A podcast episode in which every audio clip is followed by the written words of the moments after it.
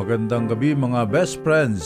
Ito naman uli ang inyong best friend Bishop, Bishop Melray M. Uy sa ating nagisang Diocesan Radio Station DWBM 103.9 Spirit FM Hub a Happy Spirit ang uh, Diocesan Station ng Diocese of Lucena dito sa second floor ng Bishop Ruben Propogo Auditorium Centro Pastoral Isabang, Lucena City. Sa ating programang Ang Pastol at ang Mga Tupa.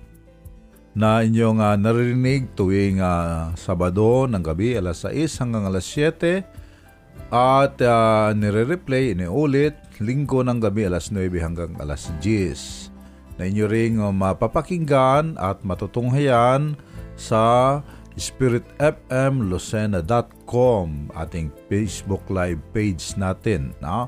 At ganoon din sa YouTube channel natin, Happy Spirit Online. So, paki-subscribe lang at paki-like, paki-share, paki-press na rin ang uh, notification bell para palagi kayong updated sa mga bagong programa, daily programs ng ating Diocesan Radio Station DWBM 103.9 sa lahat-lahat ng social media platform. Uh, sa darating na panahon, magkakaroon na tayo tayo, pati Twitter, pati Instagram, lahat yan. Papasukan natin. Uh, dahil nat dito ang ating mga guests from St. John Parochial School. No, ito sila ay mga, dito sila mga social media shabby.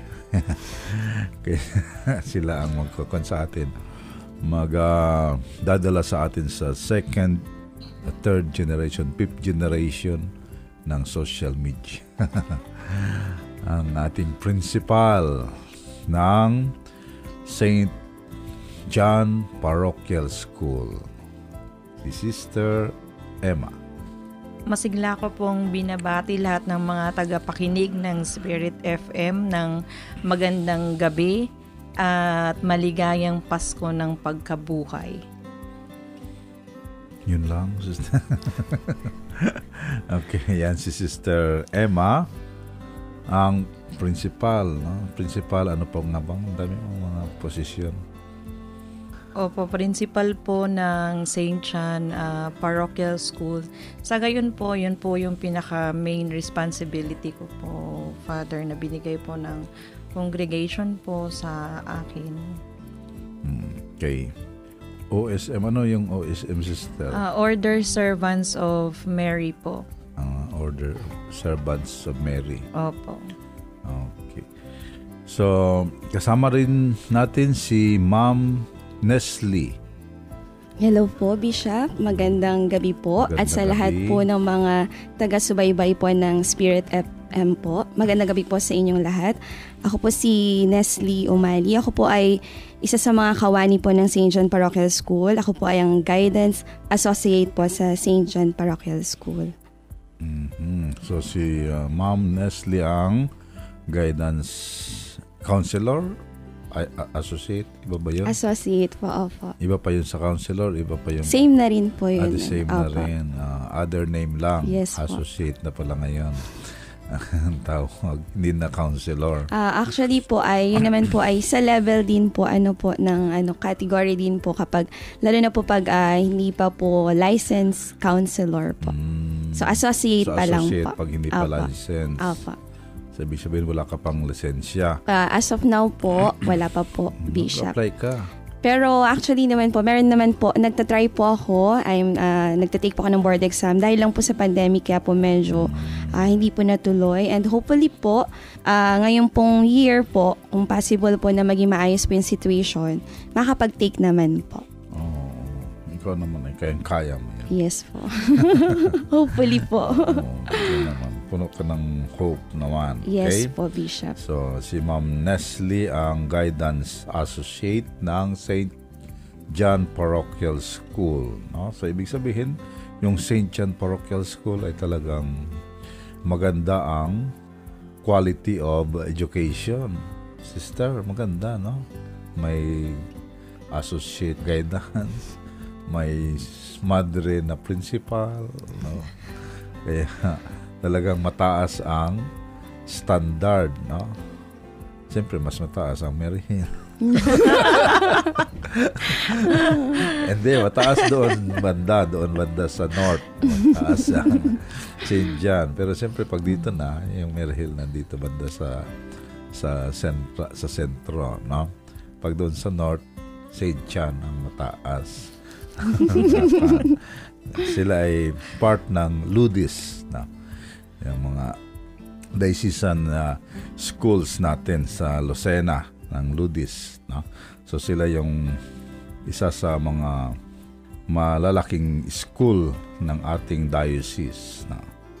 Ilang years na kayo dyan, sister, sa Chaong? Um, mula po 2019 po, Bishop. Mm. So, mag two years pa lang. Opo, two years. So, Bali pang tatlong taon po namin this year. so, nag-enjoy naman, no? Yes po. Nag-enjoy sila sa inyo. Okay, so happy ang mga taga-Chaong sa mga OSM sister. Okay? So, dito na tayo sa ating uh, topic So nandito pa rin tayo sa first chapter ng uh, Lumen Gentium. Ang uh, ating pagkilala uh, sa simbahan, no? Kung uh, ano ba itong uh, ating simbahan na uh, may pagka-misteryoso pero pinagsisikapan natin na maunawaan pa rin ang ating simbahan, no? Dahil nga sa yung mga previous episode natin, na pag-usapan natin dito na ang simbahan ay talagang uh, para sa tao. No? People of God, no? simbahan. Dahil yun ang o noong unang panahon pa sa Old Testament, no? Ang bayan ng Israel, no? bayan ng Israel, people of God, yung bayan ng Israel. So doon talaga nag uh, yun talaga ang pinag-uugatan ng simbahan, no? Yung bayan ng Israel, people of God na na na pick up 'yon sa New Testament, no, sa Acts of the Apostles, no?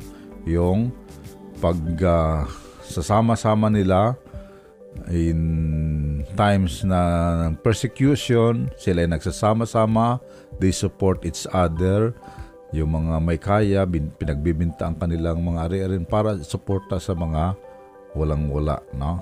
At they support each other. So sila yung naging uh, bagong bayan ng hindi lang ng Israel, kundi bayan ng Diyos na. No? So sa Old Testament is bayan ng Israel, pero sa New Testament, bayan na ng Diyos.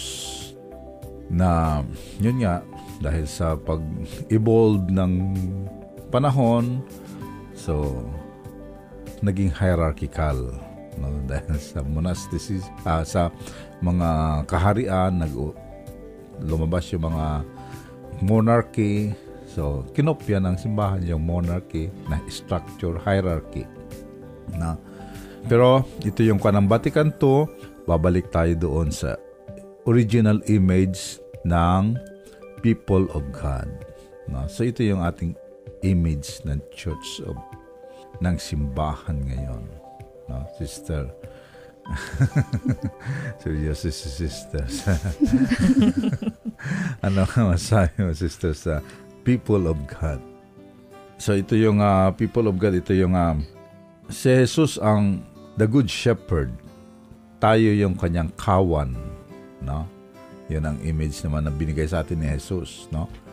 So yung image na bigay sa atin ni noon sa kay Moises is yung bayan ng Israel. Naglalakbay sa disyerto. No?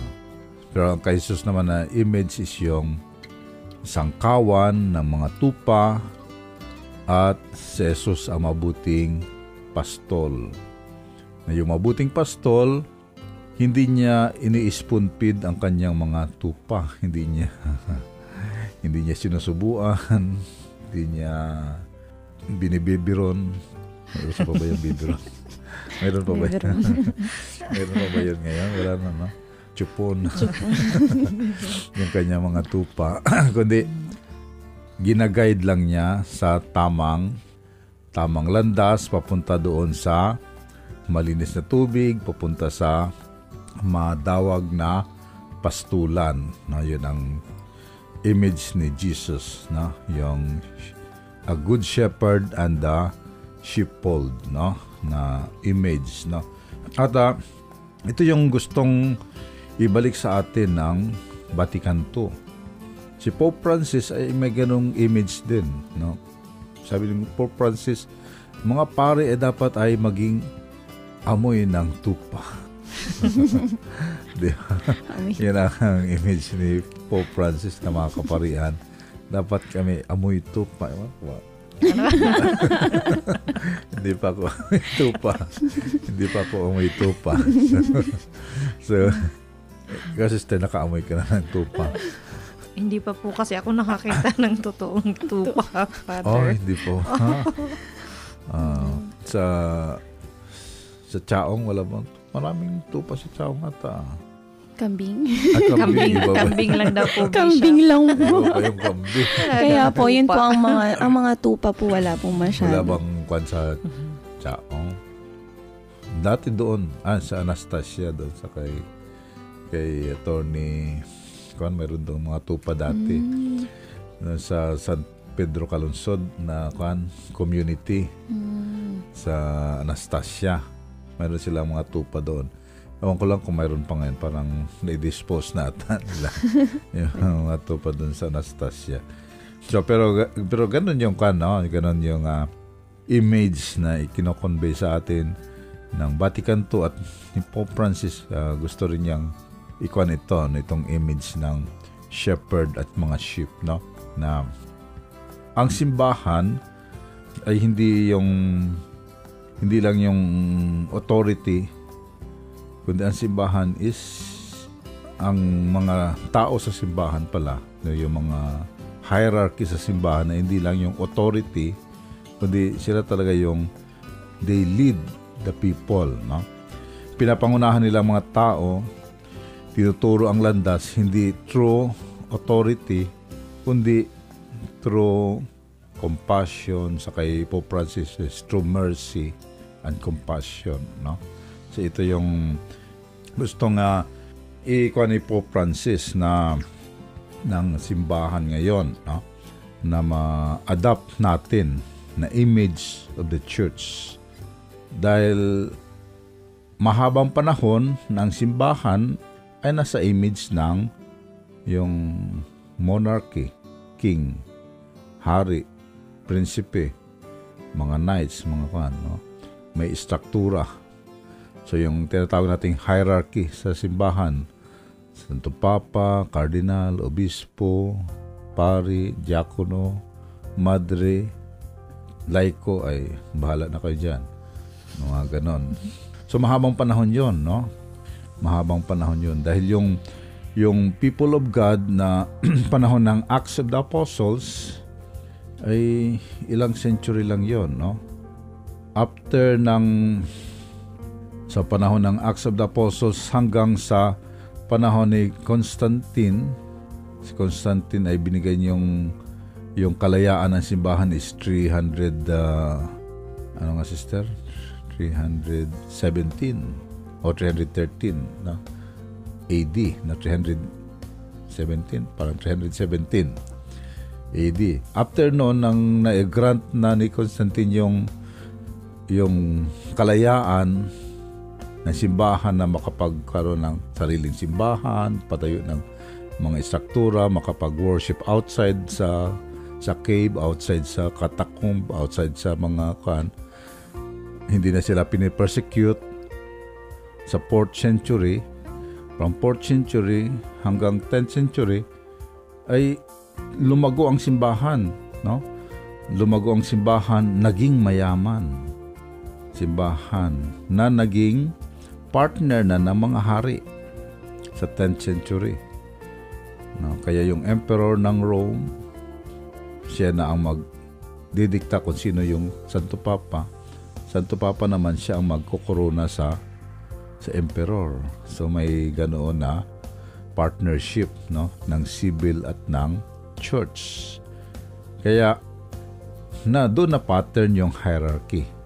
So from 10th century hanggang sa 19th century, 20th century ay nakapako tayo doon sa hierarchical structure, no.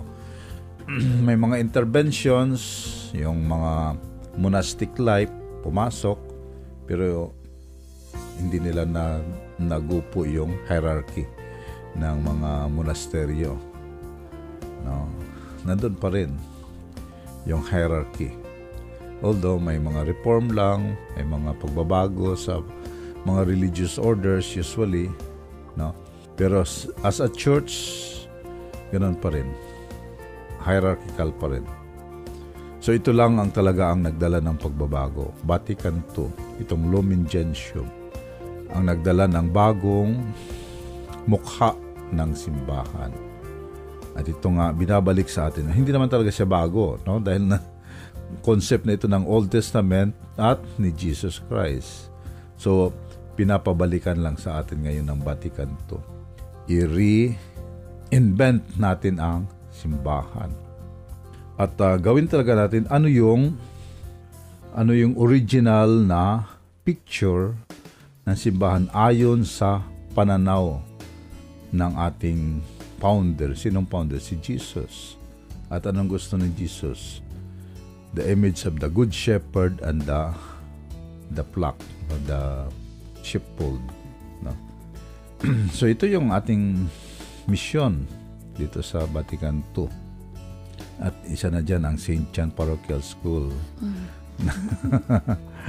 na, magsasagawa ng mission na ito. No? So may ganun din bang image kayo sa St. John Parochial School or kayo ay hierarchical din doon? Ano ba ang image ng inyong school sister? May Hierarchy? or... Uh, may ganung image din po kami, Bishop.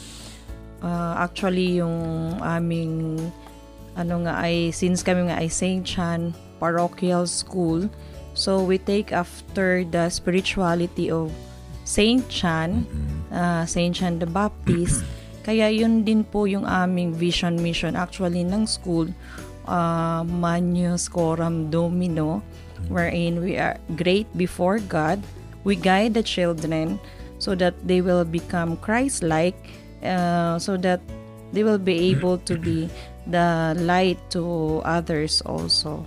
So, ganun po. Hindi, uh, ginaguide namin sila. Um, hindi talaga hierarchical, kundi um, we're guiding them like the shepherd guiding the sheep. Ganun po, Bishop. So, yun po. Oh, dahil si kahit St. John, di ba? St. John ay tinuro lang niya. Si Ito ang Jesus. kordero ng po. Diyos. Hindi naman sinabing, Halik kayo, dito tayo sa kordero ng Diyos. Kaya sabi niya, ayun, ano, nandoon ang kordero ng Diyos. Siya ang nag-aalis ng kasalanan ng sanlibutan. So hindi niya sabi, punta kayo doon. Kundi tinuro na, ayun, ang kordero ng Diyos. Diba? Yun ang mukha ni St. John. Opo. Tinuro so, lang niya. Pero hinayaan niya ang tao kung sino yung pupunta kay Jesus at yung sinong mananatili sa kanya. Hindi niya pinigilan, no? Dahil ito sina mga, sina Nathaniel, di ba? Sina Nathaniel, sina Felipe, sila ay mga dating alagad ni San Juan Bautista. Ano, di ba? Kaya sabi ni Jesus, uh, mga dati silang alagad ni Juan Bautista na nang pinakilala ni Felipe si Nathaniel sa kay Jesus, so yun po, sumama na sila sa kay Jesus, no? So, ganun si Juan Bautista is leading the way. Ganon din ang St. John Parochial School. Opo, Father. Tulad ni San Juan na parang um, he serves as a lamp in the presence of the light. We ask also our children to, we try our best to mold them to become a radiant light in the presence of the great light which is Christ. Mm. Ikaw, ma'am, ganon din ba? Ganon din ba sa pagkuan uh, mo sa mga bata? Yes. counseling yes po, Bishop. Kasi, syempre po, ako po bilang pong guidance uh, associate po. So, ang ang uh, goal ko po is uh, mag-guide po sila especially kapag uh, may mga problems po sila na pinagdadaanan. So ako naman po ay uh, uh, willing to help and guide them po para in a way po kung ano man po yung uh, napagdadaanan nila, syempre po uh, uh, magkaroon sila ng isang taon na pwedeng uh, uh, sumabaybay at mag-guide po sa kanila. Dahil syempre mga bata minsan po talaga uh, very ano po uh, masikreto sila. Minsan, mas gusto nila nag-share sa kanilang mga kaibigan kaysa sa pamilya. So, parang in a way po, through me po na binibigyan po nila ako ng chance na i-share yung mga uh, personal problems po nila at nakatutulong naman din po sa kanila para ma-enlighten din naman po sila. Mm-hmm. So ganun talaga ang mga adolescent, no? Nasa yes adolescent po. stage, stage sila. po sila. Ay tendency talaga nila is to be independent to prove their parents na kaya ko na. Yes po. Kaya kasama yung problema nila sabi nila, kaya ko ito kasama yung problema na sabihin, kakaya ko na ito.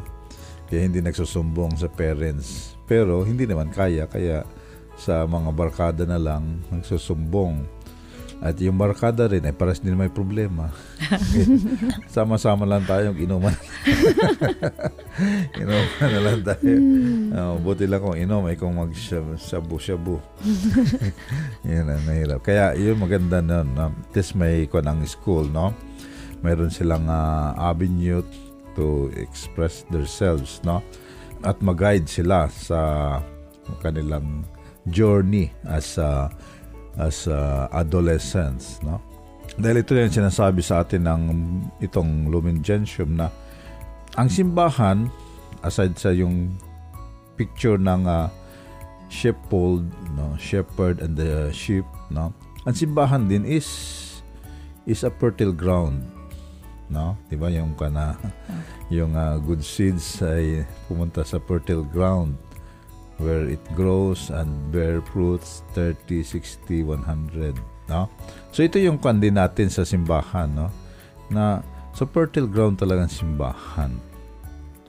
Ang problema lang may mga seeds talaga tayo hindi nag-grow. Yun, iwan ko. Baka itong mga seeds nito eh. Pero fertile ground ang simbahan natin, di ba? Eh bakit 20% lang ang nag-grow? Nasaan yung 80?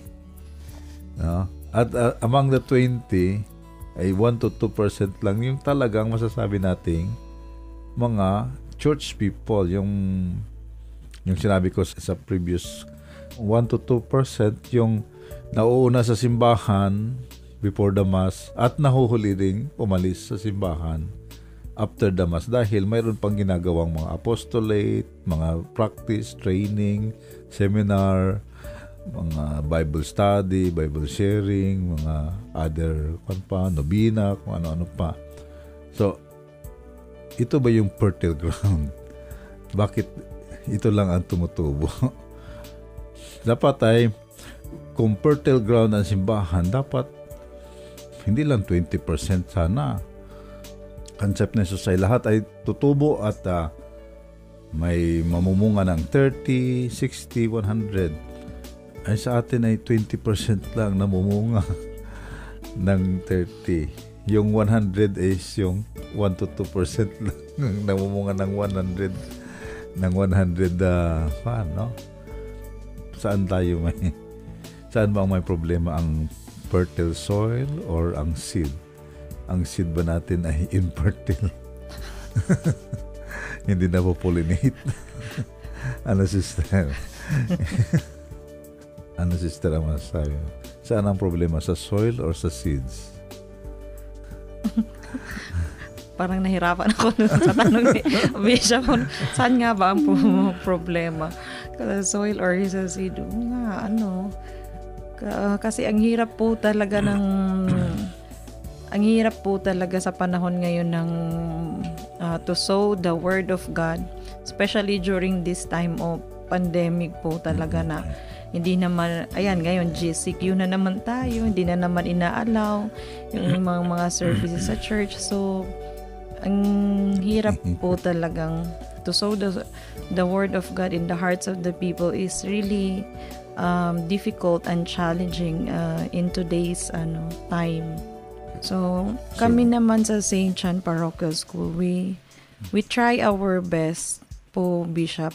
Isa po yan sa ngayong time ng pandemic yung pinaigting namin na na ano program yung sa campus ministry as well as yung sa intervention ng guidance kasi anong tawag nito um parang yun po yung need sa time na to. But then, even though, despite all the efforts to sow the word of God sa in the hearts of the people, but then, yun nga, sabi nyo, hindi pa rin po siya ganun ka-effective. Meron pa ding ilang percent rin lang na talagang magsasabi ko na talagang nagbe-bear fruit yung pagsusow ng word of God.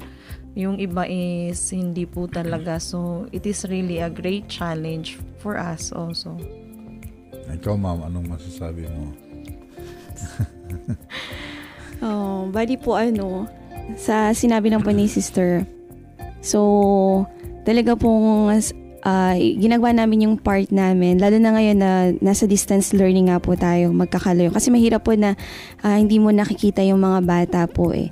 So, mas maganda sana kung andyan sila kasi alam mo kung uh, kamusta sila, kung ano ba yung kalagayan nila. Pero dahil nga po magkakalayo, so parang hindi mo, yung iba hindi mo ma-reach kung uh, okay ba sila, lalo na po sa pinagdadaanan po natin ngayon. So parang yung iba po nahihirapan na talaga sila lalo na sa pag-aaral po nila.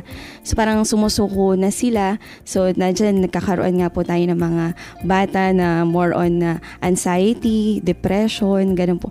Pero ang sinasabi nga lang po namin is tuloy pa rin yung uh, pagdadasal nila. Ipagpatuloy pa rin nila kung ano yung mga yung ginagawa namin, yung lalo na po yung mga religious activities namin na kahit makinig sila ng mga music na pwedeng uh, mag uh, ano sa kanila, yung magpagaan ng kanilang kalooban. And then, yun nga po, di ba po uh, nagkakaroon mga ng online mga masses kasi sila ang mga kabataan po natin ngayon, bawal nga po silang lumabas. So, pwede pa rin naman po nila gawin yung kanilang mga daily activities even kahit nasa loob sila. Pero we make sure po na talagang um, uh, mapalapit pa rin sila kay God na at least ay uh, kahit pa paano yung mga problema nilang pinagdadaanan is ma-voice out nila through uh, talking with uh, God po. Ganun po. So malaking bagay yon no? Malaking bagay sa ating uh, mga kabataan sa mai mag-guide at uh, sila doon sa itong depression no na na cause nitong pandemic at yung lockdown no talagang nakaka-praning yung lockdown. Lalo pa sa mga bata na very energetic, very kwan yung kanilang energy, nasa peak yung kanilang energy mm-hmm. tapos uh, naka-contain lang sila sa four corners ng kanilang bahay. Eh talagang very frustrating, no? Pero ito yung pa natin sa as sa church is uh, to really to to encourage, no? to motivate them to grow still, no? Kahit nandiyan lang sila nakakontain sa maliit na paso, pwede pa rin naman silang mag-grow, di ba? Ngayon ay mga paso-paso ngayon ang uso. yes. Pero nakaka-grow tayo ng mga, ang lilit na nga ng paso ngayon. Dati ang paso ay malalaki, di ba? Ngayon ang paso ay cupcake na lang. cupcake ay, cupcake ay paso na, no? So, bago tayong patuloy sa mga paso, ay magbigay muna tayo ng uh, panahon para sa ating mga sponsors no, at sa ating pagpakilala ng himpilan.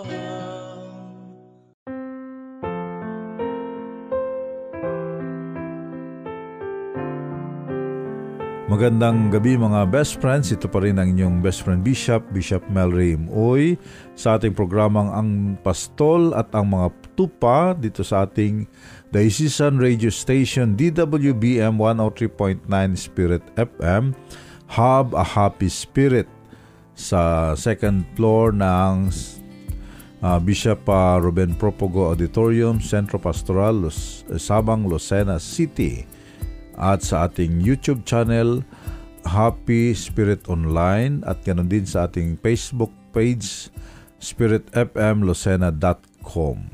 Ang ating programa ay inyong matutunghayan tuwing Sabado alas 6 hanggang alas 7 ng gabi at Linggo alas 9 hanggang alas 10 ng gabi.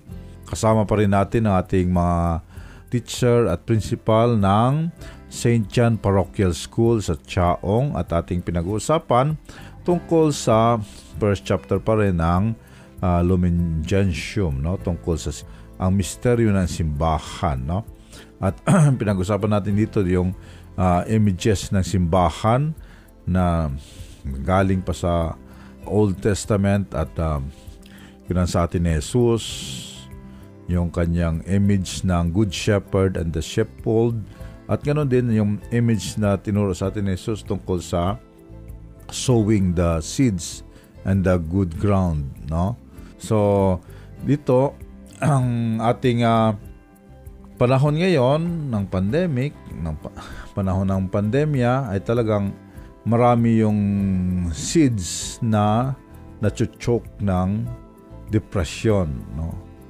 Kahit na maganda yung ating mga module, maganda yung ating mga mga online eh dahil sa yung lockdown mismo nakaka-choke ng ng personality no? Hindi lang ang nacho-choke niya is yung um, yung freedom ng kabataan kundi yung personality mismo ay hindi na papalabas no? Dahil nga sa sa lockdown na ito no? Pero may naririnig tayo no sa mga radio mga TV program may mga success stories din naman no na dahil sa lockdown na ito mayroong mga tao na na, kumita, yumaman. dahil nga sa mga plantita. no? Dati naman eh, wala mga plantita-plantita. Pero dahil sa lockdown ay eh, daming yumaman sa plantita, yumaman sa milk tea, online, sa online, online selling. selling. no?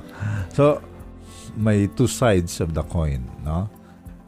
At siyempre, ang apektado is yung mga kabataan na wala pa silang coping mechanism, no?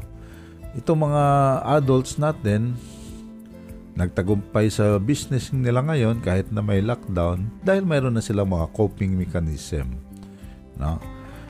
Yung kanilang seeds ay uh, may mga pesticides na yung kanilang mga seeds kaya hindi na basta-basta inuud, kinakain ng langgam o ng mga ibon no dahil mayroon na silang mga coping mechanism, no? Itong mga adults. Pero ang kawawa is itong mga young people natin, no? Na hindi sanay.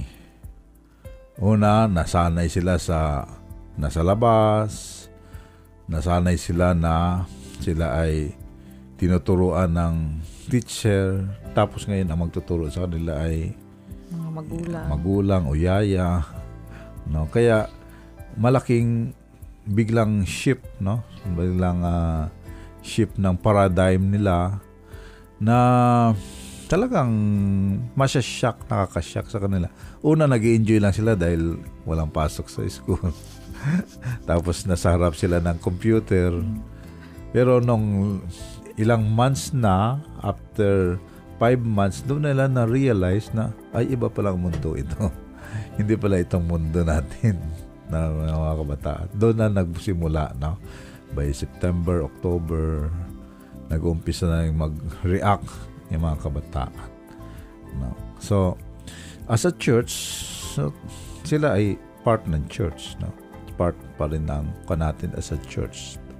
So, we have to be conscious ng kanilang sitwasyon, no? Ano yung pinagdadaanan nila. Dahil part sila ng church. Sila yung future ng church, eh. After 20 years, di sila na yung sila na yung mga kuan simbahan natin, leaders.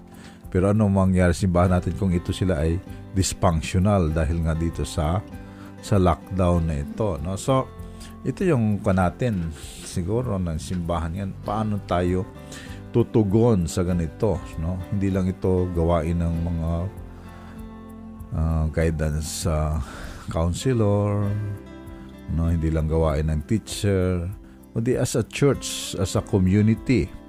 Ito ay ko natin, ito concern dahil so after 20 years tayo na mga leader na simbahan, wala na, di ba? After 20 years, ako ay 17 na, eh, baka patay na, wala na. eh, pero ito sila, after 20 years, sila yung leader na, mga 25 sila, 30, edi sila na yung mga leader, di ba? Nasa 20, 25, 30s. Yun ang mga kwan ng mga leaders. No? So, ano na lang ang mangyayari simbahan that time, 20 years after nitong pandemic, kung ang mga itong batang ito ay dysfunctional. No? Dahil hindi maganda ang kanilang pagtubo. No? Para silang yung mga tanim nilagay doon sa napakaliit na cupcake na nabunsay sila doon sa cupcake no, after na nakalimutan mo na doon sila sa cup so paano sila ngayon tutubo doon sa malaking ground no? Sa fertile soil no? So ito yung kanatin as a church no? Sister, paano? Paano tayo uh, tutugon dito as a church, sa school, as a church. Ka- yan, dito na po siguro talaga pumapasok yung napaka-importanting role po ng Catholic education po, Bishop. Sabi niyo nga po ay sila yung magiging future ng, ng simbahan uh, as a Catholic institution, isa yun sa challenge namin at pinagtutuunan nga po ng pansin, especially sa panahon ng pandemic. Nakikita po namin yung role nung family po, nung family sa pagtitir ng soil para ihanda ang mga kabataan na, na ito para tanggapin po yung Word of God. Makikita nyo po yung kaibahan nung mga bata na kung saan napaka-supportive nung family, napaka-prayerful nung family compared doon sa mga bata na uh, walang nakukuhang support at hindi ganun ka prayerful yung yung yung family father hindi ganun ka ka ano sa pag-ano ng Word of God. So, ito yung challenge ngayon ng Catholic education, especially yung anong tawag nito, uh, yung program ng campus min- ministry kung paano ba to, paano to dadalhin yung uh, ganon sa bahay mismo ng mga bata ng St. John Parochial School, ng mga bata ng sa na, na nasa Catholic that are studying in the Catholic uh, education. So yun po yung isa sa mga inaano namin fa, uh, bishop. Kaya nga this year po dati po nung face to face, meron kaming mga mga anong tawag nito spiritual activities na hindi namin masyadong pinagtutuunan. Pero sa ngayon uh, mas pinagtuunan namin siya sa panahon ng pandemic with the involvement of the parents na kailangan magawa nila sa sa, sa kanilang bahay. Halimbawa na lang po nung time na may face-to-face po ay basta na lang po kami nagdiriwang ng mga kapistahan tulad na lang po nung kapistahan ng Our Lady of Sorrows. Basta na lang po kami nagdiwang. Pero this year po, nakita namin yung kahalagahan ng spirituality ng Mother of Sorrows, especially sa panahon ng pandemic kung saan madali talaga pong uh, maka-relate yung tao sa sorrow na pinaglaanan ng mahal na birhen, especially sa ngayong panahon ng pandemic. Ang ginawa po kami, namin ay nagsiplinaryo po kami uh, bishop kasama po yung with the involvement of the parents at home po.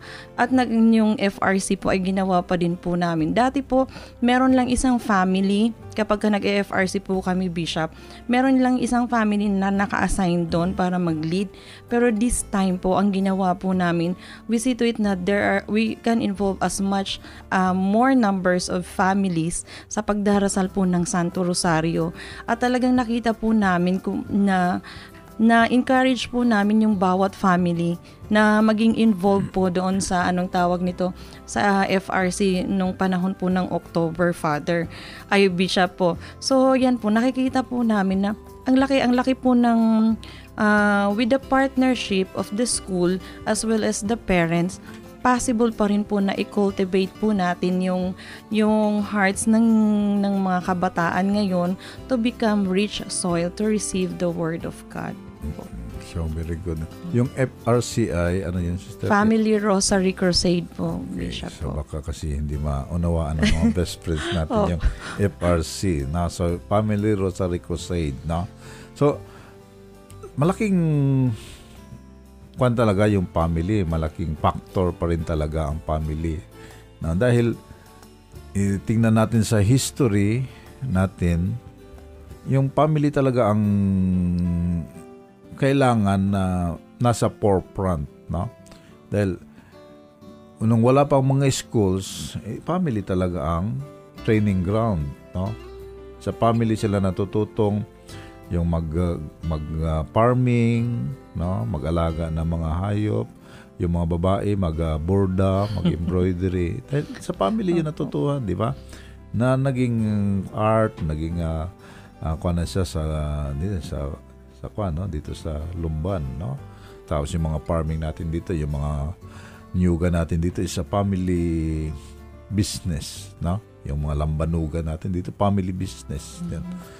Sa family yon na kwan, wala pang schools noon. No? Panahon ng hapon, ganun. Family rin ang nagkwan sa panahon ng hapon no, nawala yung mga lahat ng mga kwan. So family ang ganoon pa rin na mga uh, doon pa rin nagkuhan ang shelter ang mga kabataan at sa family. At ngayon nga, itong sinasabi ni sister, na yung family pa rin dito sa panahon ng pandemic. Pero dapat talaga na yung family is matulungan natin yung pamilya. Dahil hindi lahat ng family ay well-oriented sa church, sa teachings, no? lalo pa ngayon na maraming family is either absentee family no ang parents both parents ay sa labas o ngayon nakabalik na siguro dahil sa, wala nang trabaho sa labas na bumalik na pero uh, pagbalik nila hindi maganda yung kanilang pagbalik dahil pag bumalik sila na walang wala kaya bumalik sila frustrated So, walang inspirasyon sila sa mga bata. No, dahil sila mismo ay frustrated na bumalik, na walang nabaon, walang pasalubong. na isa pang OFW, pag umuwi kang walang pasalubong, ibig sabihin eh, ikaw ay uh, bigo. No? Bigo ka na OFW. No? So malaking factor pa rin talaga ang kwan. Kaya ang kwan ng simbahan talaga is to strengthen the family pa rin. Tama ba yun, ma'am? Yes po. Kasi po, syempre po, ang uh, talagang kailangan ng mga bata po is gusto nila kasi talaga po bishop is yung complete family. Nandiyan yung caring ng mga ng, ng nanay at tatay. Mostly po talaga sa mga estudyante po namin sa St. John mostly ay mga broken family mm-hmm. and then yun nga po yung mga parents po nila is abroad and then ang guardian lang sila is yung mga grandparents po nila. Pero talaga sa kanila, mas gusto pa rin po nila, andyan yung mga magulang nila. Although, naiintindihan naman nila yung reason bakit kailangan gawin yun ng magulang nila. Pero, yun ang, parang, yun ang mas importante sa kanila, na andyan yung support ng kanilang mga magulang, physically, uh, emotionally, psychologically. Oo. So yun, yun, dahil yun kasi ang ideal. Pero sa ngayon, hindi na yun ang real. Na tayong simbahan ay dapat ipakpa natin sa mga bataan. Yun ang ideal, pero nandito tayo sa real world. So, paano natin ito tatanggapin ang real world na hindi tayo nasasaktan? Dahil pag uh, hindi nila matanggap ang real world, doon sila magpapantasay sila doon sa ideal pantasam na world, no? Pantasam world sila magdidwell at magiging adult sila na puro na lang fantasy ang kanilang adulthood. Mm. No? So, ito yung apostolate talaga ng simbahan ngayon. How to make uh, do of what is reality. Paano natin papakinabangan kung ano na itong re, nandito sa atin ngayon, nasa kamay natin, anong magagawa natin, anong pakinabang na anong magagawa natin pakinabang, ito lang ang nasa kamay natin ngayon. Paano tayo mabubuhay dito? Which is, uh, sa ating mga Pilipino kasi gusto natin eh dapat ay ganito, dapat ganyan, ganun tayo na eh, pero ito nandito na ito lang 'yun, kaya natin. Bakit tayo maghanap ng dapat mayroon ganoon, dapat mayroon ganito. So, ito yung kailangan nating i-quad pa rin sa mga Pilipino. Kung ano nang diyan, tanggapin mo, biyaya 'yan ng Diyos. Kung ang dyan lang ay lula mo, hindi tanggapin mo, biyaya pa rin ng Diyos yan. Kung ang dyan lang ay uh, tita mo na masungit na tandang dalaga. Tanggapin. Pero yun ang kanya sa atin. No? Tayo, kwan pa rin tayo, ay sana nandito si Kwan, ay sana buhay pa, ay sana mga ganun tayo mga na marami sa ating Pilipino ganon nang namumuhay sa sana ay hindi naman tayo po laging husana na lang. Dapat ay ito ito yung buhay natin. Ito yung re- real world no? Na to make do what is present no? Yun ang uh, hindi palaging tinuturo natin sa kanila. Yung mga old natin noon ayun sila yun ang kanila. Pagkasyahin ko anong meron di ba? Yun ang kan natin noon mamaluktot kung maiksi ang kumot. Di ba? Yan ang mga turo ng mga old natin ngayon. Pero ngayon ay parang nasanay na doon sa comfortable life before pandemic ay hindi na maka-adjust sa uh, which is uh, uh, kailangan din natin na uh, as a church to evangelize nitong ganitong kan na ito yung stewardship na tinatawag din? To make the what is present. No? Dahil kung ikaw ay namumuhay sa imagination, ay you are not a good steward na. Hindi ka nakakatiwala. Ikaw ay, ay mga ngarapin. No? mga ngarap ka na lang. Buti ka ikaw ay si Joseph the Dreamer. Magsuot ka na ng technicolor na damit. na ganun. Okay. So, so thank you sisters at uh, ma'am ha, sa inyong uh, time, sa inyong mga binahagi, sa lahat-lahat. Thank you at uh, sana ay nag-enjoy kayo at uh, naliwanagan. Naliwanagan ba kayo? oh, Maraming salamat din po, Bishop, sa pag-imbita po sa amin sa napaka gandang programa po na ang pastol at ang mga tupa. Kaya babalik pa kayo sister. May another set pa. Oo naman po, Bishop. Kung kami po ay inyong inimbitahan po Opo ulit. Oo naman, mayroon pa nila. Kwan pa lang tayo. okay, so mga greetings ni sister. Baka mayroon kayong mga babatiin. Mga si Ma'am po yata. Una po lahat, maraming salamat po Bishop sa pag-invite po sa amin.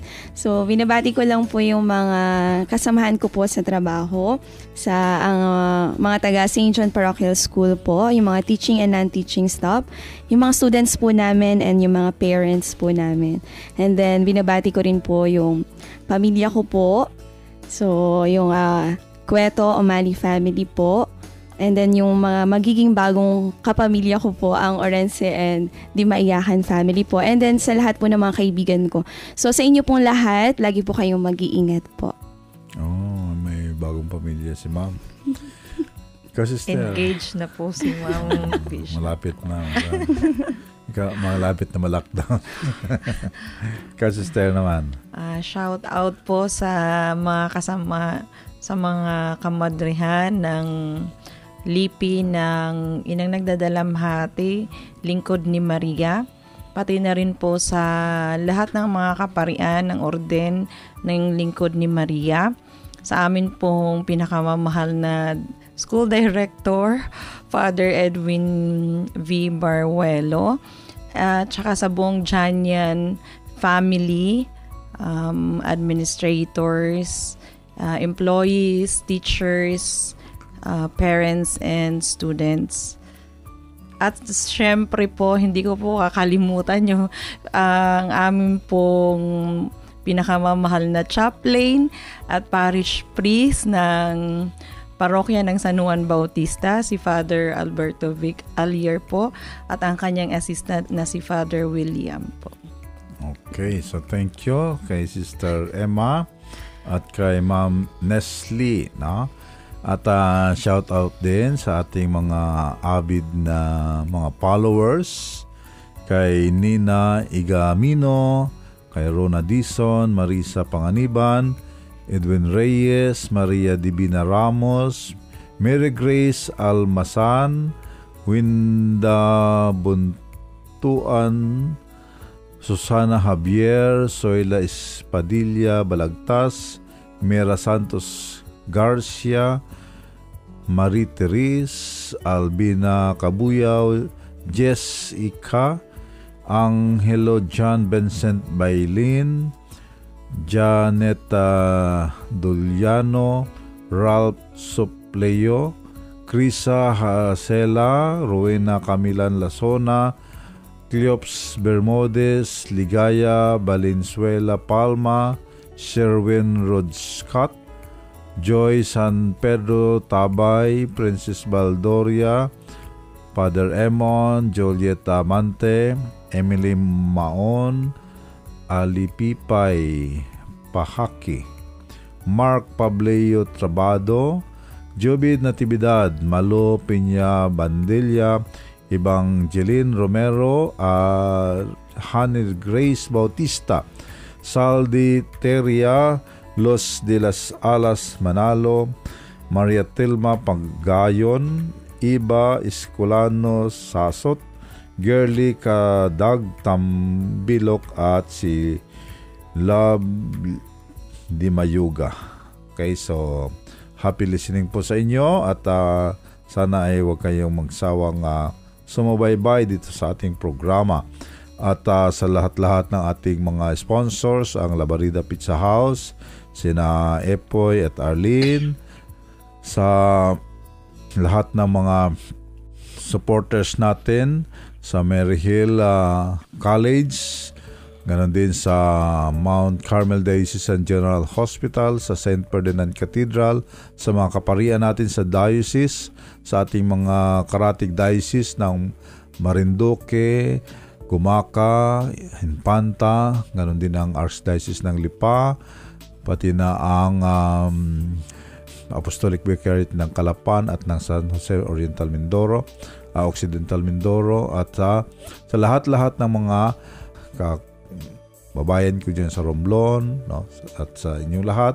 So happy listening po sa inyo. Sana ay patuloy kayong uh, nag-iingat at uh, patuloy na nagdarasal para sa ika papayapa na natin dito sa pandemya na ating kinakaharap nang tayo ay makausad na sa ating uh, buhay pananampalataya at sa ating buhay ekonomiya ay makausad na rin natin. At uh, sa lahat-lahat ng mga taga, tagapagtaguyod ng ating himpilang uh, katolikong himpilan, sana ay patuloy kayong uh, mag-pledge pa, baka nakalimutan yun ng inyong mga pledge, o baka na hindi nyo na na-renew, ay paki-renew naman po at paki para naman sa mas mar- marami pang mga evangelization program tayong magawa dito sa ating uh, himpilan. No? Baka next uh, episode natin ay nasa bagong studio na tayo. Medyo maganda-gandang studio na siguro yon dahil yan sa inyong patuloy na pagtataguyod sa katolikong himpilan natin dito sa Diocese ng Lucena. So sana ay tuloy-tuloy nyo pa ang inyong pagtataguyod para mabuhay talaga itong ating himpilan at mas marami pa tayong mga programang maisagawa para palaganapin ang mabuting balita ng ating Panginoon. No, kaya sa mga tagapagtaguyod, sana po ay tuloy-tuloy po ang inyong pagtulong sa atin. Kasama din natin siyempre dito si Obet, ang ating technician. Uh, sa labas din sina Father Emon, ang ating director, at si uh, Ma'am Jane, ang ating uh, SOCOM na Executive Secretary ng Social Communication and Diocese natin. At uh, pinabati ko rin si Monsignor uh, Boy Barastigi sa kanyang birthday. Bukas ay birthday ni Monsignor Boy Barastigi. At si Father Bong Estimera naman ay sa Miyerkules 28. So, happy birthday po. No? At ka, ngayon ay uh, anibersaryo ng pagkapari ni Father Dennis Moreno at Father Emon, no, ang ating direktor. Sabay, ngayon ay nagdiriwang ng kanilang anibersaryo sa pagka-orden sa pagkapari. Okay, so happy anniversary po sa ating mga pari at happy birthday sa kanila. So tanggapin ninyo ang aking pagbabasbas, sumayin niyo ang Panginoon, pagpalay nawa kayo ng makapangyarihan Diyos Ama, Anak at Espiritu Santo. come.